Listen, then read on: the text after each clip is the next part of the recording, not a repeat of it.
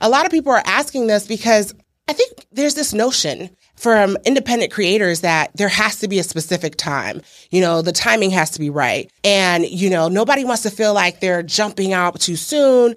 Um, so a lot of questions around how many episodes should I have? How many downloads should I have? Like, when do I know that my show is ready for sponsorships? And here is the answer you've been waiting for. There is no answer.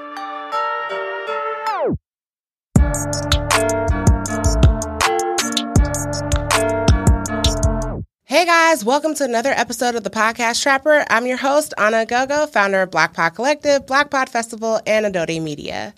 And this episode is going to be hard, not because of what I'm talking about, but because I got makeup on my shirt. So, for those who are watching on camera, yes, I look stiff because I'm not able to move this arm because I have to perfectly cover for this camera angle so you guys don't see that not only did I get makeup on my shirt, I then tried to get it off and made it worse. So, pay no attention to the fact that my whole left arm is not going to move this whole episode, okay?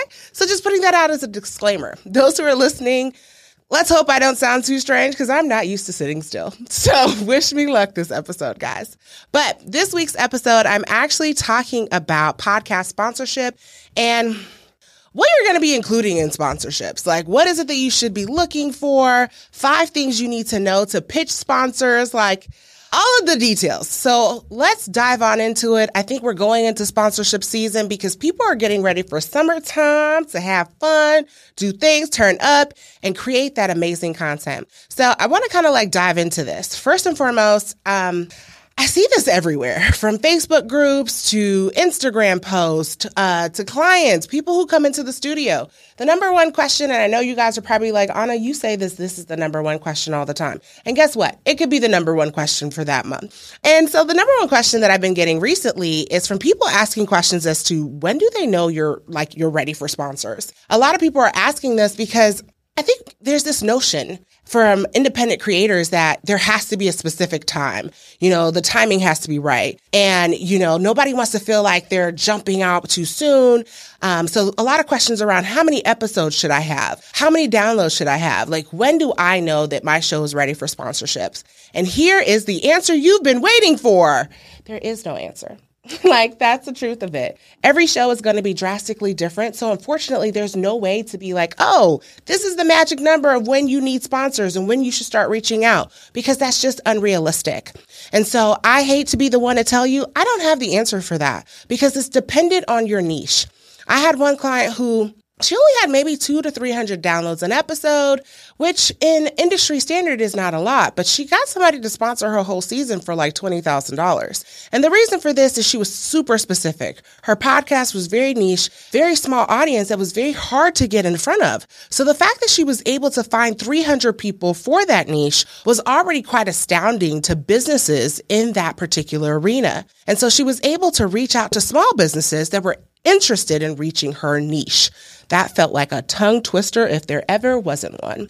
Um, but this is what I mean by there's never a good download number. There's never a specific time as to when you should start actually the process of reaching out to sponsors. I have clients who've literally gotten sponsors well before they ever even launched their podcast, just based off of going out there and the relationships that they already had within their specific industry. So let me dispel that myth of there's a specific number that you have to reach in order to start reaching out to sponsors. I do not believe that to be the case. I know the industry says like you want a thousand downloads per episodes. Once you've hit that part, then you can start reaching out. And I've not found that to be the case. Now let's go into the next thing. So what sort of numbers, like, you know, like what numbers do you need to be attaining? Like what are your downloads need to be? And you see how I just said that industry says a thousand. Um, however, I don't believe that you should ever just be pitching just your podcast for sponsorship. Now, granted, this is what I've seen to work for myself as well as for my clients. So please keep this in mind as I share my experiences. I do not think you should ever just be pitching for the sake of your podcast and that one vertical. I'm very much so a bundler and I feel like cutting cable ad right now. So for $5.99 a month, you can cut your cable today and bundle away. Don't ask me what's happening to me. I think I'm delusional. But I believe in bundling. And the reason I say this is when you start looking at your social media engagement, your newsletter, your podcast downloads, your own brand and audience, I think it's much more lucrative and impactful when you start putting all of those elements together rather than just one element. So, for instance, Black Pod Collective, our newsletter has about 5,000 subscribers. Um, and then our podcast gets anywhere from about a thousand to 2,000 downloads a month. And granted, we haven't put anything out in quite some time. Um, and then we have our social media. We have a little bit over 7,000, almost 8,000 followers. And our engagement is about anywhere from a thousand to two thousand reach, video views about a thousand. So we're doing pretty good holistically. Meaning, if I'm going to send out for, hey, let's sponsor a podcast episode, you're probably going to want to give me anywhere from like $50 for just the podcast episode. But when we, oh, and then let's not forget our website because that's also traffic. Our blog gets a lot of exposure. So our blog probably gets about two to 3,000 visits a month. Um, and we have a little bit over a thousand, I said a thousand, a hundred posts on our blog. And so if I say, give me $50 for the blog, give me $50 for social media, give me 50, like that's just 50, 50, 50. But if I put this into a package and say, hey, give me $500 so that this way I can place you in our podcast, our newsletter, our social media, our website. You see how this is much more impactful than trying to segment one thing off? And so you're able to get a bigger bang for your buck.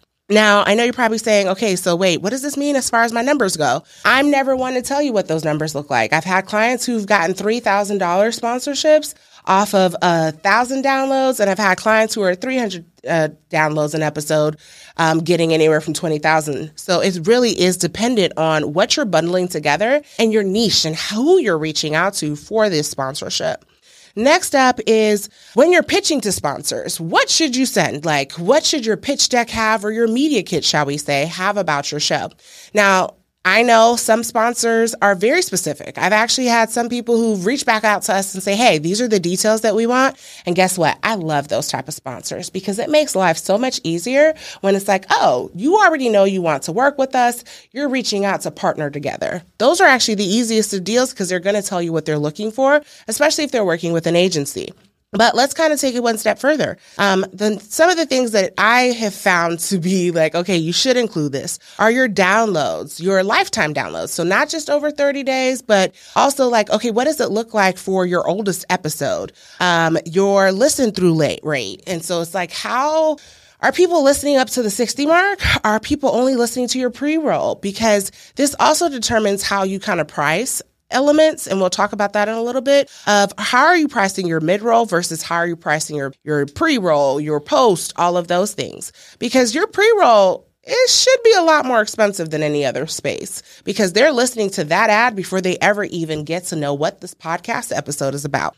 Um, the next thing is your ratings and reviews. Like, what do people have to say about your podcast? What do the people think about it? This is why I would love for you guys to please go ahead, rate, like, review because, hey, I still, I too want to start reaching out to sponsors. I too want to get people involved in the work that we're doing here at Adode Media and on the podcast Trapper. But also, you want to start including like your growth rate, what you've been able to see over time a return on investment. So that ROI, meaning if you work with other sponsors in the past, I think it's always great to be able to say, this is where they were before, this is where they got to. Something I do with all clients who have a marketing package with us is that I take screenshots of their social media channels. I take screenshots. I ask them to provide us with screenshots of their website traffic. I get screenshots for existing shows of their hosting. And so I can see what those downloads were to do a comparison. Being able to show that, hey, this person paid us $10,000 a month, $2,000 a month, whatever that price may be. And this is what we were able to do over a 30, 60, 90 day period. That means a lot more to somebody as a client or even a sponsor than anything else might. And so I think having that data and those statistics in place makes the difference. But also remember how I said testimonials, not only from your listeners, but some of those past sponsors. And for those who are like, Hey, I haven't worked with sponsors before, it is completely okay. But this is something to keep in mind as you start that process of working with sponsors. Make sure you're getting that from them. I'm very big on having systems and policies in place. So this also means like having your contracts together, but also having an offboarding for your um, sponsor, meaning once they're done, send them a survey, ask them what are things that they would have liked to see better, send them a questionnaire so that you can get that review while it's fresh on their mind. And so these are things that you want to kind of keep in mind. Now, I think oftentimes everybody thinks that everything should just be about the data and the numbers. And I want to use this analogy. When somebody pitches to be on your podcast, you typically want to see that they've actually listened to an episode before. You want to see that they know how your audience aligns with their brand or their messaging. You want to see that they actually have taken the time to get to know you and your brand a little bit. Have they done their research? Do they actually care about the actual content and your audience, or are they just looking for a way to promote themselves? It is the same thing with sponsors. Sponsors don't want to see where you just want their money. They want to actually see that you're interested in their brand. Um, this is why a lot of sponsors like reaching out to people who already utilize the brand because it means it makes a difference because you're able to speak with from from a genuine place versus a I'm just being paid for this. So whenever you're pitching to a sponsor, make sure it's a sponsor that you already either utilize or you know how your brand and your audience aligns with their brand how it's able to be advantageous to them. Remember how I said sometimes in a past episode, I don't know if you listened to the episodes of sponsors versus uh, partners, but please go back and listen to that. Most sponsors, when you're pitching them, they want to feel like you're cultivating a relationship and not just asking them for money. So make sure in your pitch deck or media kit, whatever you're sending out, that you are very intentional about what this means for the lasting partnership, the lasting relationship, and how it aligns for both of your audiences. Because this should not be a one way street. Last thing I want to leave you guys with, because this, this, now this, whew, this is a fun one. How much should you be charging? And I know you're probably going to be upset that I do not have the answer to that because there's too many different variables that go into that. Now, I always say that there's some things you want to look at and think about when you're thinking through your pricing. One, how much does it cost you to put this together? My pricing and your pricing are going to be drastically different. There is literally a team of people who work on this podcast. There's a videographer, there's a photographer, there's an audio engineer, there's a content writer. That is four. Did I count that right? One, two, three. Yep. That is four different people for one podcast, plus myself as the producer who's coming up with the content and everything like that.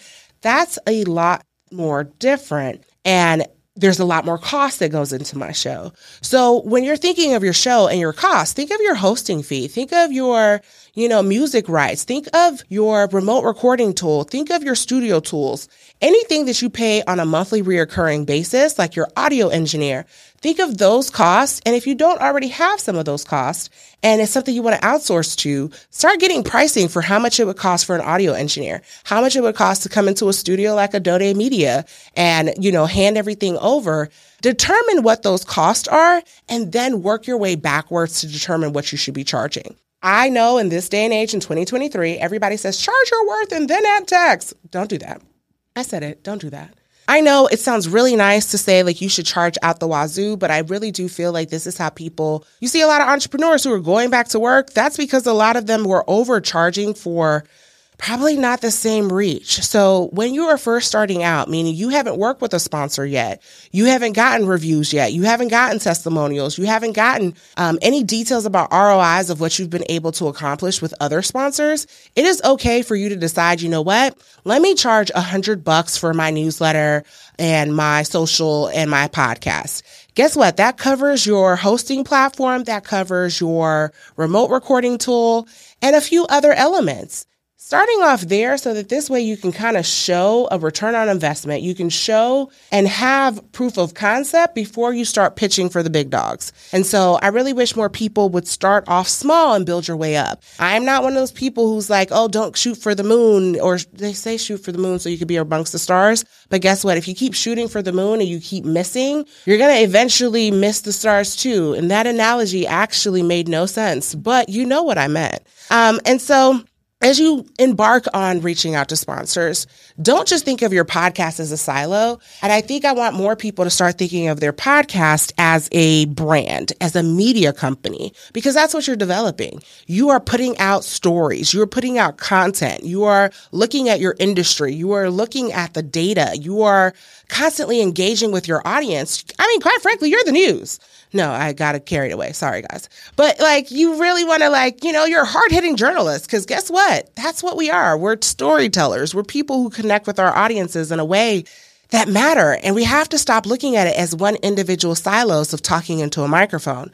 The work we put on social media, the work we put into building a newsletter, the work we put into our email list, the work we put just across the board to tell amazing stories makes a difference. So start packaging that up and selling it and building those partnerships. So Podcast sponsorship is not something I offer. So it's one of those things that I work with a few clients on helping them understand how to strategize and put this together. And so it's something I'm still learning. You know, I've worked with a few clients on it and it's done really well, but I'm very big on before I start packaging something as a service that I'm offering, I want to make sure that I fully grasp it. So there might be a part two to this. Like as I learn some more, um, as we're rolling out kind of a new service, but helping more of our clients understand the sponsorship side of the house because we really do focus on utilizing your podcast as a main marketing generator for your business and not so much as this thing that should be generating money. Not saying that it can't, but that's just where we've been focused on as a business. So as I'm diving down this new road of sponsorship with clients, I'll definitely kind of be taking you guys along the journey so you can learn a little bit as I learn a little bit. Um, if you guys are interested in, you know, giving me some ideas of what to talk about, please send an email to support at adodemedia.com. Don't forget, adode is A-D-O-D-E media.com. And quite frankly, I enjoyed this one and I hope you guys did as well. Please make sure you subscribe, leave a review because hey, I too want to let sponsors know that hey, you guys think I'm interesting. And until next time, guys, you guys have a good one.